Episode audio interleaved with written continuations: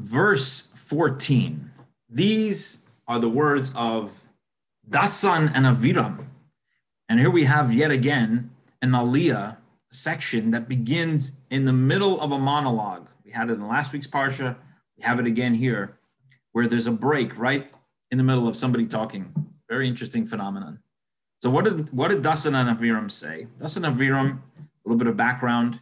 These are the ones who are joining Korach and with this mutiny against Moses. And we'll see this is not just about Aaron, the high priest, but this is about Moshe himself. This is really rebellion on the authority of Moses. And Dasan and Aviram, we also know from the past, they were troublemakers from the beginning. And they are arguing with Moses and they say,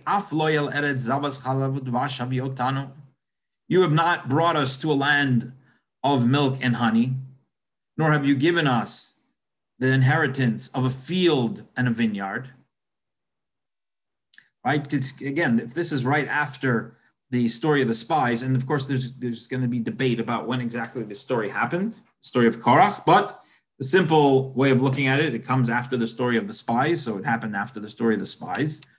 So they're saying we're stuck here in the desert. You're not bringing us to the land of milk and honey and giving us that inheritance of the field and the vineyard. And then they say something that is a little bit cryptic. They say, even if you gouge out the eyes of those men, we will not go up. This is how Rashi interprets what is this gouging out? Whose men?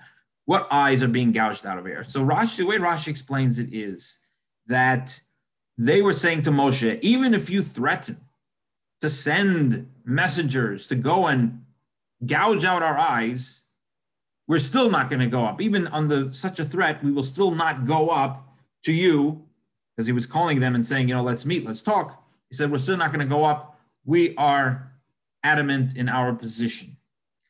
The Seforno, which is another one of the commentators on the one of the classic commentators on the Torah, says that they were saying something else. They were saying it was a question. Do you think you can blind us to what's happening over here? We see what's going on. We see what's happening. Let's look at Rashi.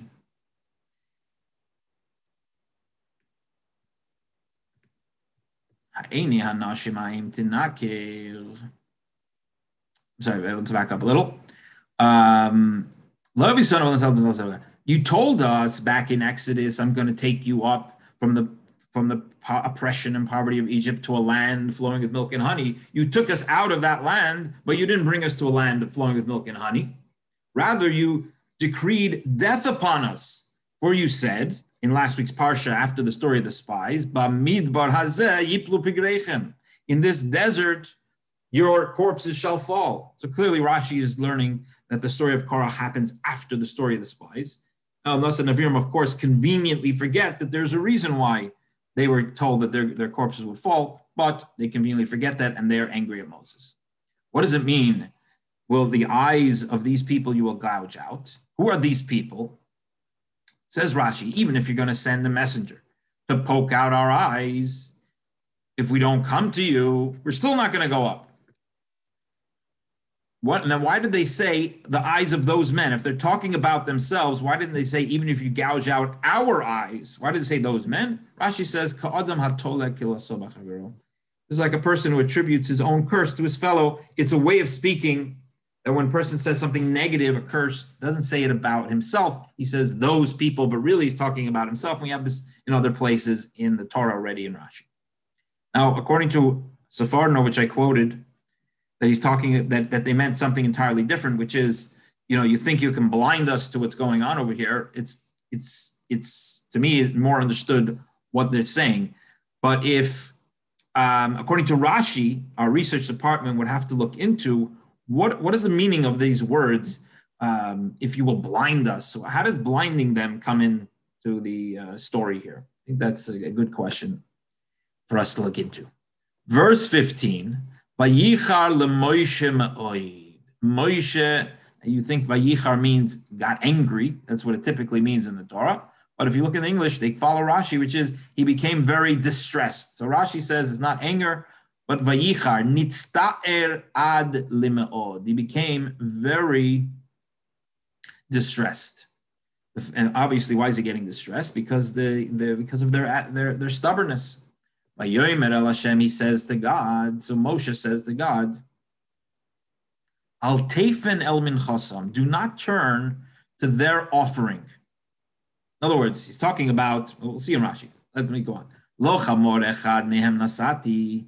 I have not taken a donkey, even a donkey from one, even a single donkey from any of them. Now, the word nasati typically means to lift up. Rashi will tell us it means to take, as our translation adds it.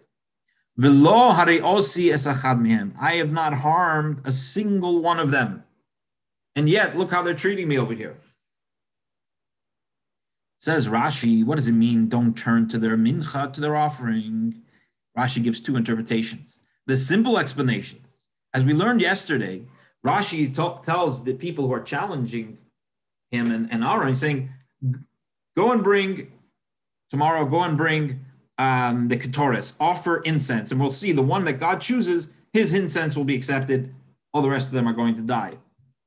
Says Rashi, when Moshe says over here, don't turn to their mincha, what is he referring to? That incense that he talked about yesterday that they're going to bring to you tomorrow, al tefen aleim, do not turn to them. Now, this interpretation you could ask, well, it's it's kind of obvious. If why would God turn to their offering?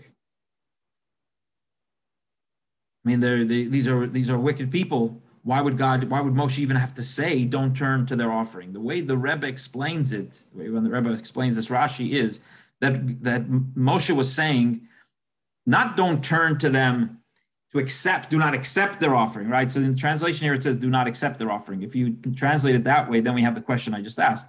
But if you interpret it literally, al tefen, which means don't turn to their offering, then what it means is, what would happen if God turns to their offering? Well, we know if you bring an offering that's not appropriate, the person dies right away. That's what happened with Nadav and Avihu. Now, if that would happen, Moshe was concerned, and the people would just say, Why did these people die? Because they brought an inappropriate offering.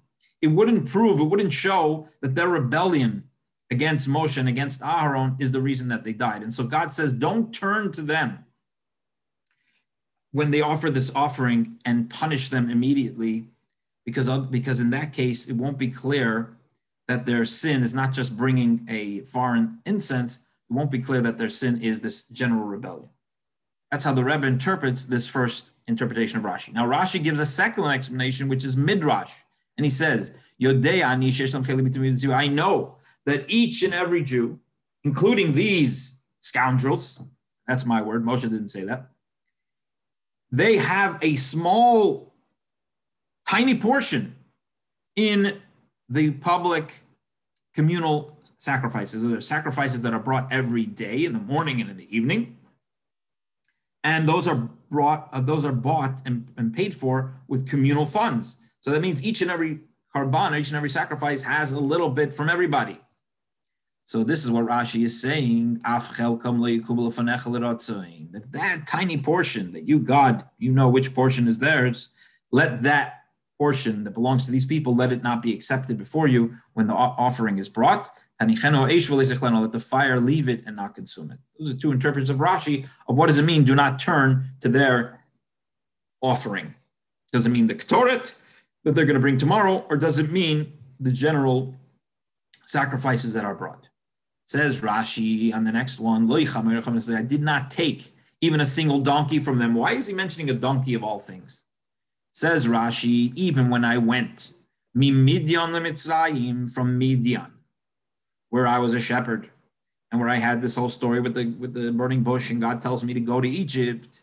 And what is he saying? He's saying, Go take the Jewish people out of Egypt. I'm gonna need a donkey to get there. Who should pay for that?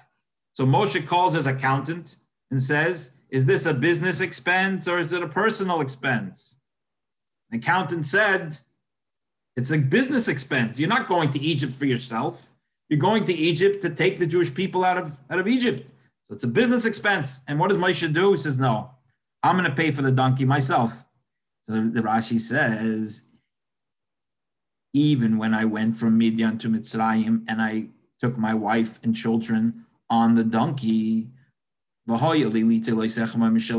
should have taken that donkey and it should have been paid for by the Jewish people. I paid for that donkey. So when he says, I didn't take even a single donkey from them, simple meaning you would say, I haven't taken anything from them, stolen anything from them, I didn't take any payment from them. Rashi says he's referring to something specific. Even that donkey that they should have paid for, I paid for that one. I carried it, maybe you could say I carried the cost. Targum in Onkelos, the Aramaic interpretation is Shechoris expropriated in Aramaic, the king's servant is called Shechva. Verse 16, Moshe says to Koirach, You and your entire assembly, you shall come before the Lord. You and them, Aaron and Machar, as well as Aharon tomorrow. Here Rashi Torah is in, Moshe is introducing that Aaron is also going to be present. He's also going to go through this test. Verse 17, and what's going to happen? Each of you will take a pan and you'll put upon it incense and you're going to offer it in front of God, each man his pan 50 and 200, so that's 250 pens. They're translating it here as censers. And you and Aharon, in addition to the 250, ish machtosai, each one is going to take his pan. Meshech Chochma comments, Rabbi Indvinsk Ohr Sameach, he says that Aaron was to take his own pan, not the one that had already been used in the past. He didn't want to, Moshe didn't want the people to have any excuse to say, oh, the reason that it worked for Aaron is because he used one that was already sanctified. No, he went and brought his own, each took his own, just like everybody else. Each person took his his pan by and they put upon them fire, and they put upon them ketoris, incense, and they stood at the entrance of the Ohel Moed. And Moshe and Aharon were there as well. Now Koirach, Rashi gathers, assembles all of the people alehem against them, literally upon them, but in this context against them. Korach assembles all the congregation against them, against Moshe and Aaron, al Pesach at the entrance of the Moed, and God's glory is revealed to the people. Now, when, when exactly does this happen that Korach assembles all the congregation against them? Rashi gives us the story behind the story. How did uh, Korach gather the people against Moses with words of mockery. What did he say? That night, he went to the tribes, all the other tribes, upita oisam, and he enticed them, saying, Do you think that it's just about me that I'm worried? I am representing all of you. I'm worried about all of you. Look at these two. These two are coming and taking all of high positions. Moshe is taking kingship, and his brother is taking the priesthood. Until he managed to convince all of them. And what happens is the glory of the Lord appeared he came in a pillar of cloud. As we've seen in the past, how is Hashem's presence felt? A pillar of cloud. And usually this is, as we've seen in the past, uh, divine judgment. Um, I want to conclude. This was a um, this was a pretty rather um, concise portion, but I want to just conclude with with an idea: is that here you have the Jewish people have just gone through the story with the spies and everything that they've gone through, and still they're able to be enticed by Korah's words. It's just an incredible lesson in the fact that even when everything is so clear, even when God's presence is so clear, the Yetzer Hara, there's a part of us that is susceptible to being convinced and biased, so biased that is willing to hear these types of arguments and how careful we have to be to always remember the truth and not be seduced even by the most convincing arguments, even by uh, Korach, who obviously was quite brilliant in his ability to turn the people away from Moses and how vigilant we have to be to stay on track. So that is the portion for today. And tomorrow we'll continue with Aliyah 3.